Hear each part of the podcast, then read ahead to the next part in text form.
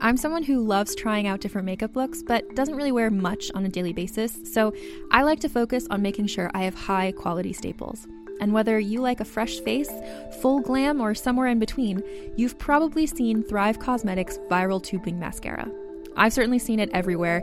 You know, the one in the turquoise tube? So, that mascara, along with all of Thrive Causemetics beauty products, are certified 100% vegan and cruelty free, which I look for in makeup, and they've got excellent quality to match.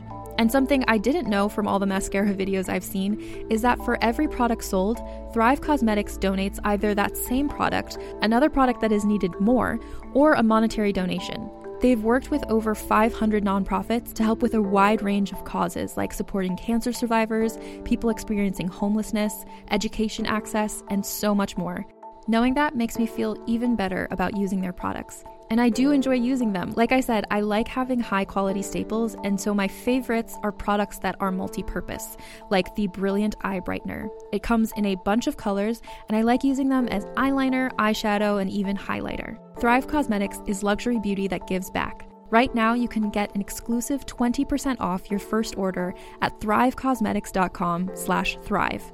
That's Thrive Causemetics, C-A-U-S-E-M-E-T-I-C-S com slash thrive for 20% off your first order. Have you ever watched an apocalyptic sci-fi movie and wondered, could any of this really happen? I'm Carrie Bechet, and on Hyperthetical, we explore what if questions two ways through speculative science fiction and through insight from the world's most brilliant scientists. And spoiler alert, your favorite sci fi movies aren't nearly as far fetched as you may think. Time travel with me into our possible futures on Hyperthetical. New episodes every Tuesday available on all podcast apps. That's Hyperthetical, H Y P E R T H E T I C A L. You're listening to Muses and Stuff. This is the podcast that's all about the dolls. They were the groupies, the wives, the girlfriends, and the muses who played such a huge role in rock and roll history by simply being themselves. They were sweet, sexy, brave, and powerful. They went after what and who they wanted, and they made no apologies. We are your hosts, Shanti and Lynx. Thanks for listening and enjoy the show.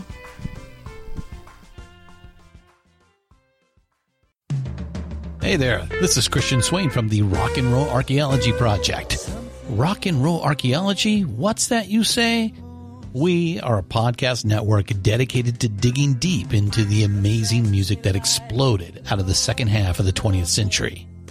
We believe the music, culture, and technology wove together, and it is an important story of history as, say, the Italian Renaissance or the Impressionists of Paris. We have six shows, all with a different side of this incredible time. Rock Talk with myself and host Peter Ferrioli. Reel Rock, and that's R-E-E-L, hosted by Andy King.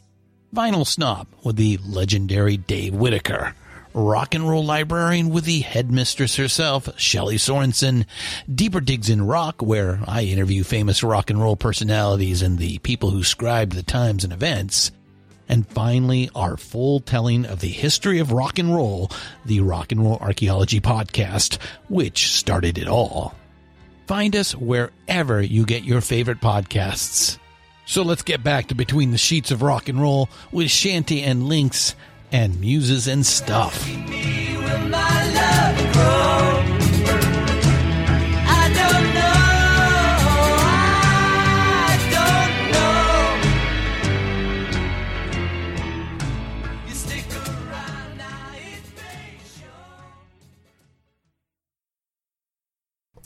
So we're recording our intro tonight. is a little bit different than what we've done before because we're recording it directly after we saw a show tonight. Yes, we got to see a Wilhelm Scream and the Flatliners, and even better, we got to interview the Flatliners beforehand.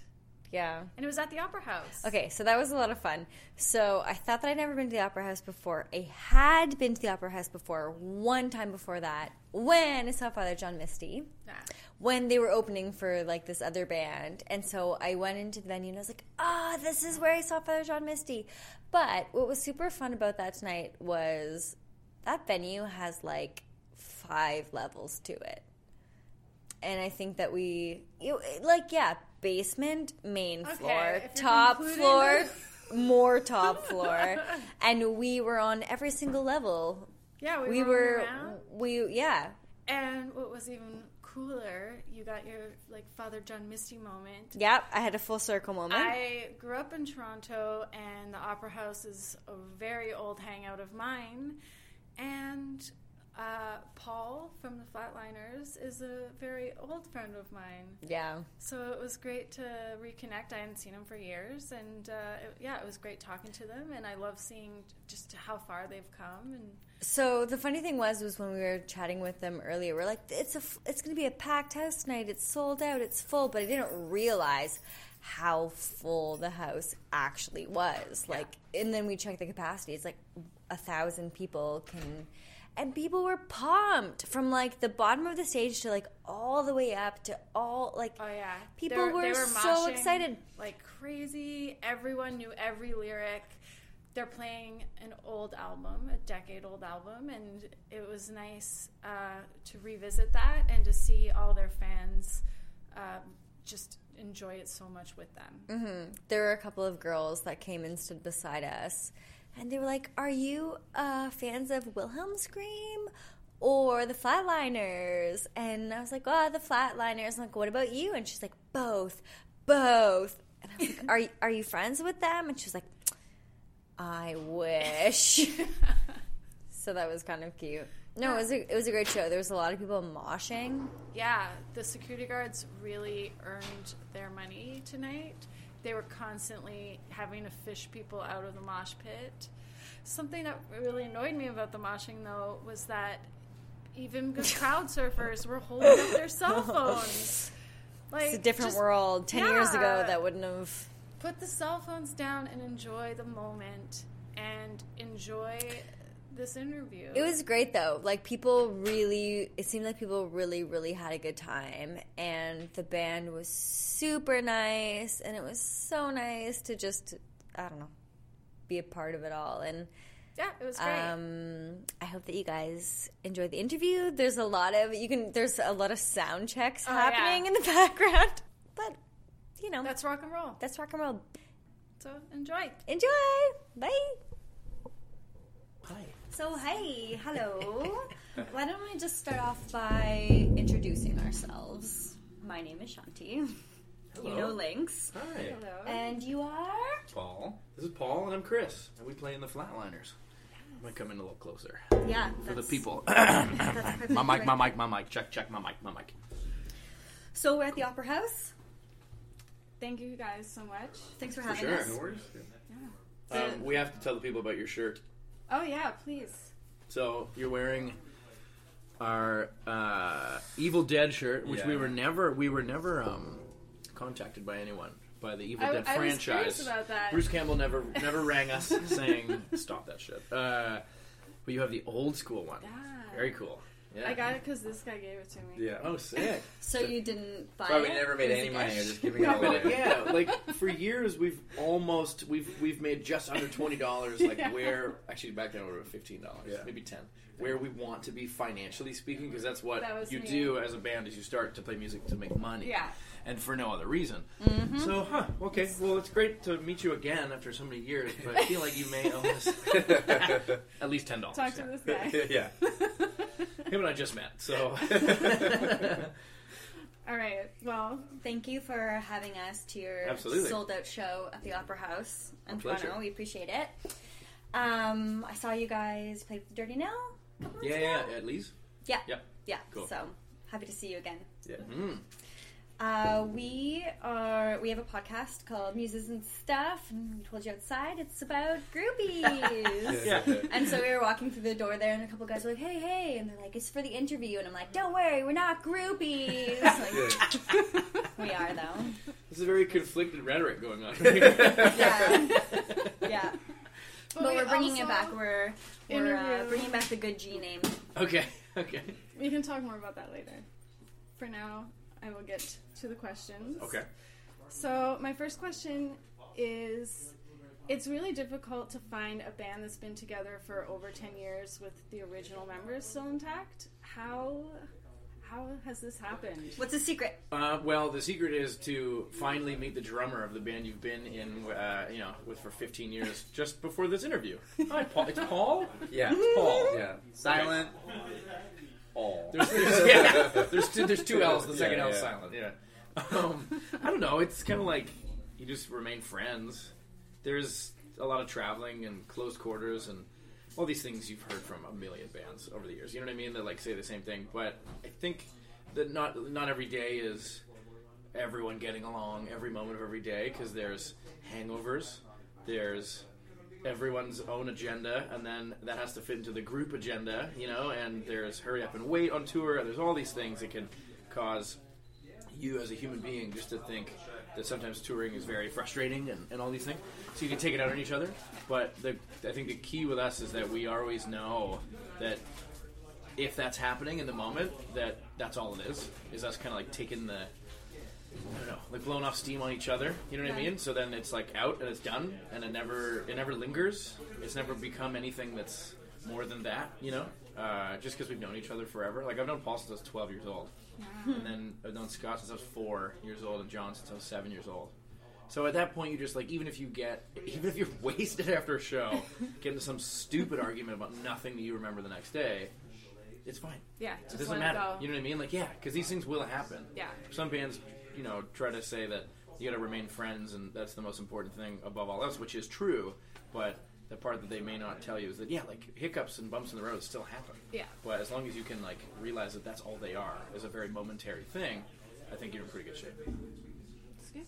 I wonder if there's like you know how there are couples therapists. I wonder if there's like a band Yeah. therapist, like the band Yeah. doctor. For sure. That's what I'm gonna I'm gonna go back to school for that. In some kind of monster. Yeah, the yeah, yeah, Metallica yeah. documentary, they have a band therapist. Do they? Yeah, it's It super funny. already. And he's Super how do you feel about this? And Yeah. how do you feel about this? It's really good. Yeah. Yeah. So to someone's know. testing out the drums right now. Is that this gonna be noisy. an issue? No, who cares? We'll just speak a little louder. Okay. We'll edit it out. I don't really know. do. I don't really know anywhere else. Yeah, there aren't many other uh, spots you can go that are quiet. There might be a door at the top of that.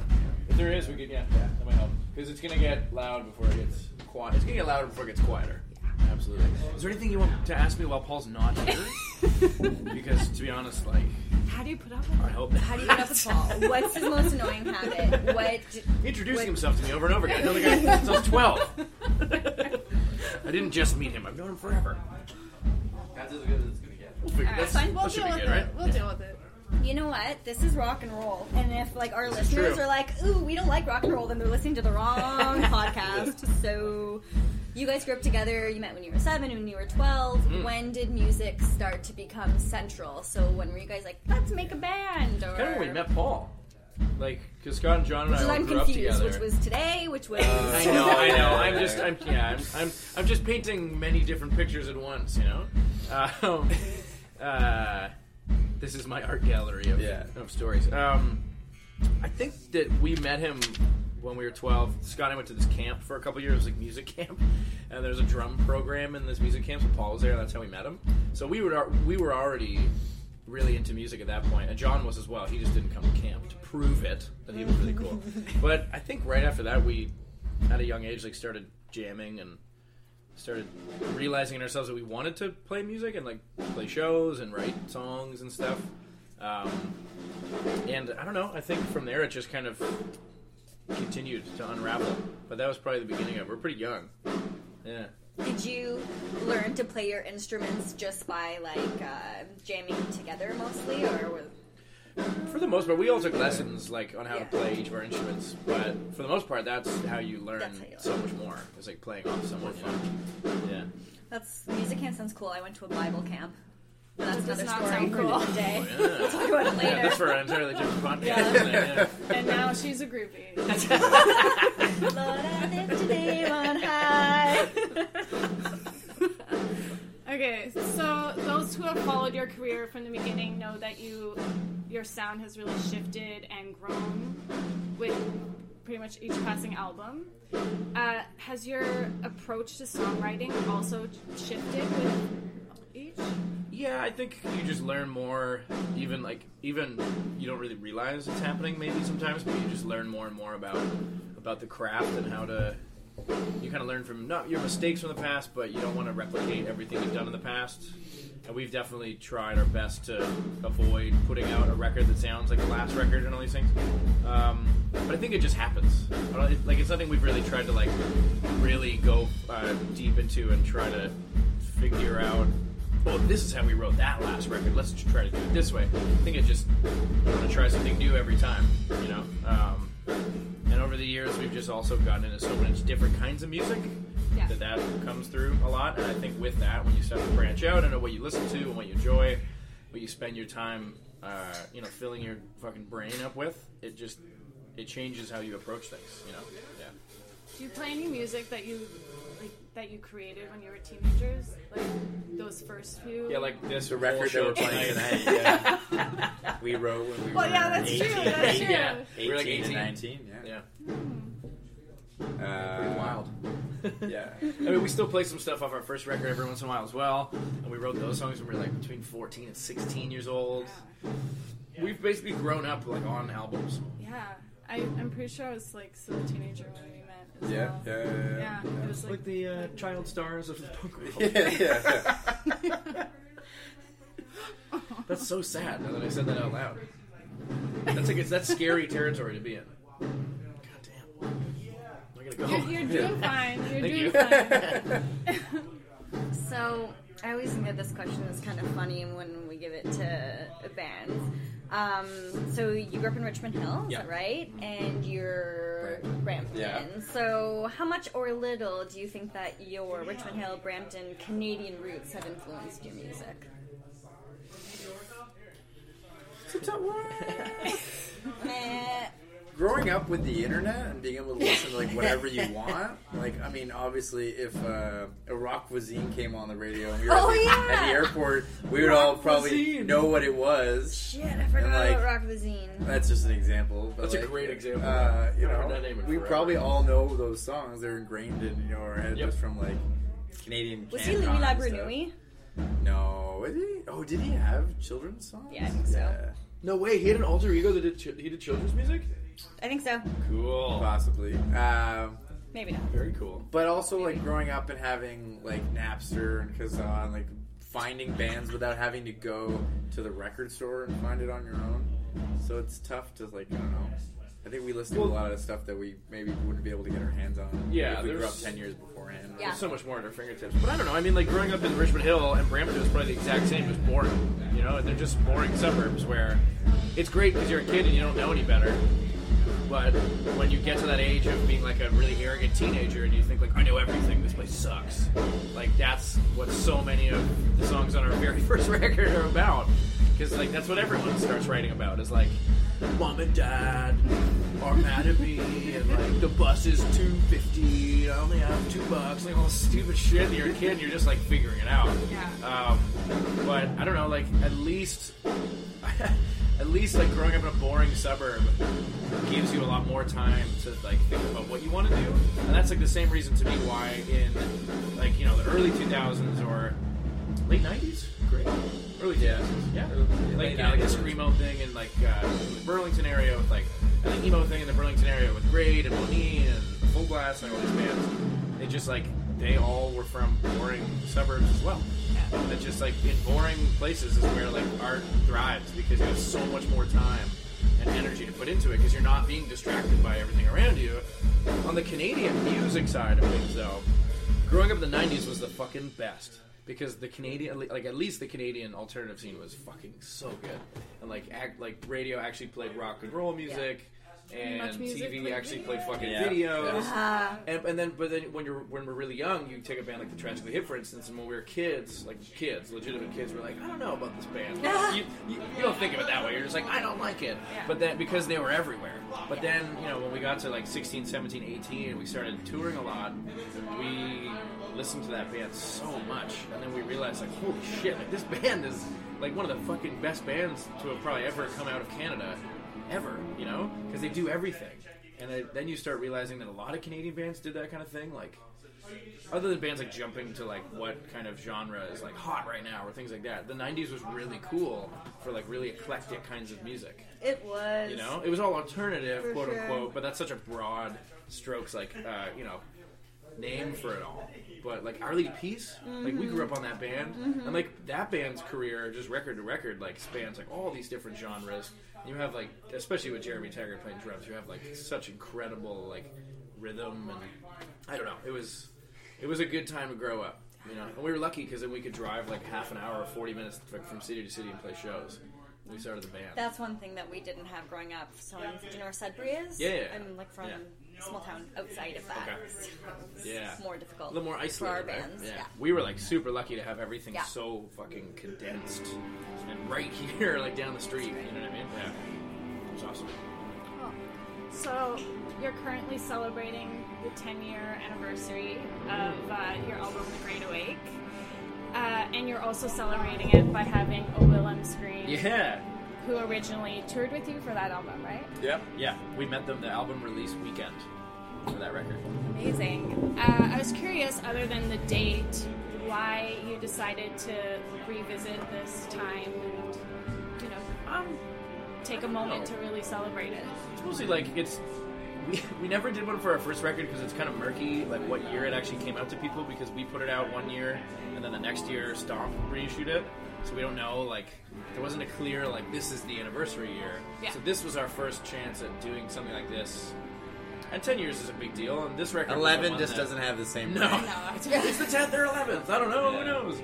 Um, you know, and uh, this was the fir- this was the record that like you know we signed a Fat on. We got to start touring a lot more. We met a lot of great bands like Wilhelm Scream, who are friends of ours to this day, obviously. And I mean, this one's pretty special. This is like what started to us like the whole thing of what we're still doing now. I think it's great that you're you know, taking a moment. Yeah, you know, and we've been touring so much this year off the new record that, and it's been great. We played a lot of shows, but this was kind of a cool way to show, to give people another kind of show. You know what I mean? Because it's not like we're gonna do this tour for like a whole year. It's Yeah. just kind of a little bit here and there, you know. So Exactly. yeah, I don't know. It, it just feels right, and then we were happy that Wilhelm could do it too. That MySpace message we sent, man, all those years ago, That, that's how we. paid off. That's how we met The met power of MySpace. fucking paid off. Hey, Thank you, dudes. Tom. Yeah. I MySpace. loved MySpace so much. They got too much though when it was instead of top eight, it went to the top sixteen and And then you twenty-four could and, choose your thirty-two. own. You're like, yeah, too much. Too many options here. You know what I mean? Totally. Yeah. I'm a pure. I'm a MySpace purist though. Top four. yeah, top four. Top four. Didn't even use the whole top eight. One band. Yeah. Your significant other. Big time. Like a weird, a weird one, and Yeah, that would be like a friend. funny account. Yeah, but then the best friend account would like rotate. Depending on your romantic life, your your, your significant other would rotate as well. Yeah. True. We really love the title of your latest album, Inviting Light. Will you tell us a little bit about the album and what the title means to you? I would have loved if you got the title wrong. That would have been so awesome because it happens so Yeah, often. yeah, to it happens all the time. What do they People say? think inviting Inviting light, light? inviting the Inventing- light, inventing inventing light. light. Yeah, yeah, yeah. Oh my god, uh, you nailed it. I don't mean to make you feel bad about this. I just you, you were so you were so lovely and passionate about it, and then I was just like, oh, is she gonna get it? I'm happy you did. Obviously. Oh, but Lynx wrote it wrong. I knew it. She wrote it wrong. I don't like to take responsibility Yeah. for my mistakes. There's a lot of that record that just kind of deals with. It's funny that we're doing like the 10th anniversary of this thing because there's a lot of that record that deals with uh, like knowing where you came from and like knowing where you are now, but wondering where you could go. Like I kind of always like use the analogy of walking through a door frame to kind of like explain it like you can you know where you're coming from and you know that you are going through this door but you don't know what's on the other side of it kind of thing. And like it just ended up musically like a bit different new territory uh, for some of the songs which was exciting for us. Um, the title mostly just made sense uh, on one hand because there's some stuff on the record about like you know, after all these years of being in a band, you see how things change and how your your life changes, how people in your life change, and all these things. but also like how like the world around you has changed, and so there's a, on one hand the inviting light kind of thing can be about you know like uh, human interaction being at like an all time low, and the, the like the screen light of like your fucking phone or like all this shit can kind of really get in the way. So there's a little bit of that on the record, but more so it's just kind of like it's like a happy. Well, lyrically it's still kind of sad, I guess, but it's like a bright, positive sounding like punk rock and roll record. So it made sense to like go with that. You know, there was a couple other titles, and this was the hardest one to title for sure. We've never had the, a harder time than titling this record. Yeah. It's good. Yeah, thank you. Yeah, it just like made it made sense in the end, like the overall kind of like sonic landscape of the record. You know. Yeah. Uh, you've toured with a lot of awesome bands. Uh, I was curious if you had any favorites and if you have any ones that you like are on your list that people you'd love to share the stage with. Shit. I mean, a Wilhelm Scream, to be totally honest, not only because they're in the other room, but they're probably like some of the best friends we've ever made touring. I would say. Um, so they're they're definitely always a lot of fun. Yeah. Um, I don't know though. We, like the list could go, could grow so long. We've been pretty lucky. It's like who's still playing? Like I'd love to tour with the replacements, but they don't tour, so Mm. you know. Well, this is like your dream list. We're playing with the Descendents next week in Vegas, Yep. so that's like That's awesome. the first show of the year. uh, Not the first show of the year because I was in Costa Rica, but the first show, show of the touring cycle Yeah. was Weezer. The last show of the year is with the Descendents in Vegas. So Quit bragging. I think I think we're doing pretty good. I, I'm not, you know, uh, Elvis. yeah, is this like an alive or dead situation? If you wanted to be. Whoa. Make it fun. No, you know what? I want to play with the Metallica Gallagher Uh, mashup yeah. tribute act, which is called Metallica. So they all dress like Gallagher, the comedian who like smash watermelons and shit, but they play Metallica songs. It's pretty sick. Um, Yeah, we've we've toured with everybody, so now we just need to tour with like spoof band, like uh, Sure. Spoof bands. I spoof, yeah, sort of spoof band. Yeah, I haven't heard that word in a while. Is a spoof what you make with like the the the, the Yes, the toilet yes, paper roll yes, and yes, uh, yes. you're smoking weed in your basement. You don't want your parents to smell it. You put like a dry, like a fragrant dryer sheet in the end of a like a toilet paper roll and you smoke through it. That's a spoof. That's also Does a that actually work? Yeah. You don't smoke through it; you blow the smoke. Sorry, sorry. Yeah, yeah. You, yeah, you blow the smoke out. Oh, yeah. through it. Well, like not to brag or anything, but our uh, last interview, our last band interview of the year is with the Flatliners. Whoa! There you go. Fuck those guys. I guys. don't know about that, Yeah. but like they toured with Weezer. Oh. so Yeah, I don't know. We've been really lucky. It's hard to be like, we love to tour this band because there's we've at least played shows with like so many bands that are responsible in a way for like us being here. You know, just through like inspiring us musically and shit.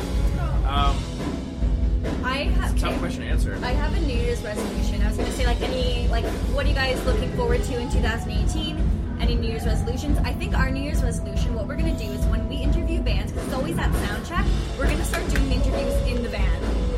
It's a good call. Yeah, It's we're gonna It's we're gonna freezing. it It's is freezing. for our request. Yeah, but I mean like mm. Noise or cold for yeah.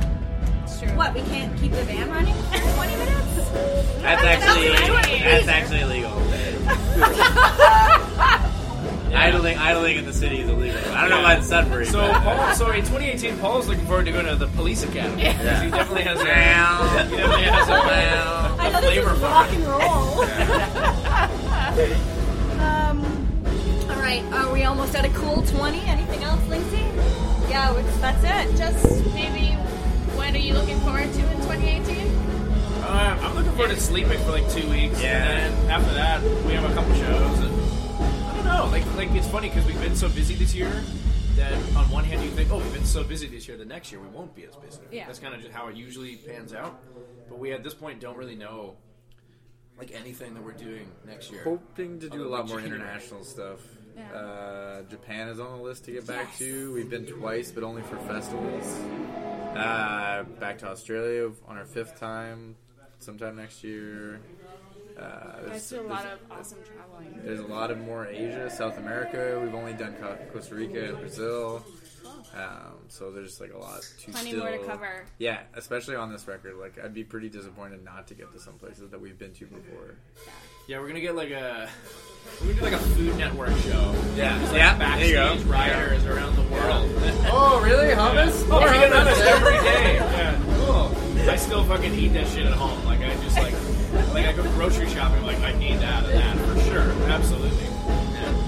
Yeah. Greatest essential. Yeah, so I'm looking forward to not only store bought and homemade hummus next year at home, but also abroad. Yeah. Well, maybe you'll put another interview with muses and stuff on your list. Oh sure, yeah, you can definitely put them yeah, yeah, come over to the home studio. put that above the hummus. Yeah. Yeah. the hummus, unless you can get hummus. That's two, yes. two for one. Thank you so Garlic hummus, roasted red pepper hummus. Anything, honestly, doesn't even matter. Not picky. Not picky. Yeah, any any kind you want It's to like a provide. hummus buffet. Fuck it, you bring some, I'll bring some. You know what I mean? We'll fucking, it's gonna get crazy. 2018. Thank you to whoever made hummus. It's like life. Seriously, fucking chickpeas. Who fucking knew it? Love them. Yeah.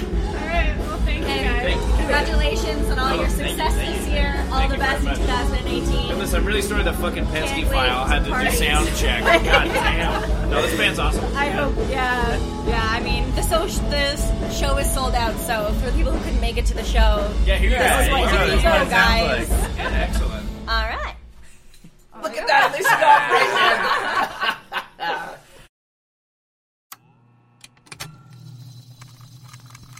Hello, dear stranger. I'd like to introduce you to something new, or perhaps something very, very old. The Heresies of Radolf Burntwine is a horror fantasy medical mystery following the titular monk turned traveling medical investigator. Follow Radolf as he navigates a nightmare world in which viruses are gods and the human race are not their favored children steeped in history and an aesthetic that can only be described as a combination of occult academia and laboratory Judaica. The heresies of Radolf Burntwine have been described as Umberto Eco meets H.P. Lovecraft. For more information, check out the Patreon at thorb.info. But take care, dear stranger, for some truths are best left unknown.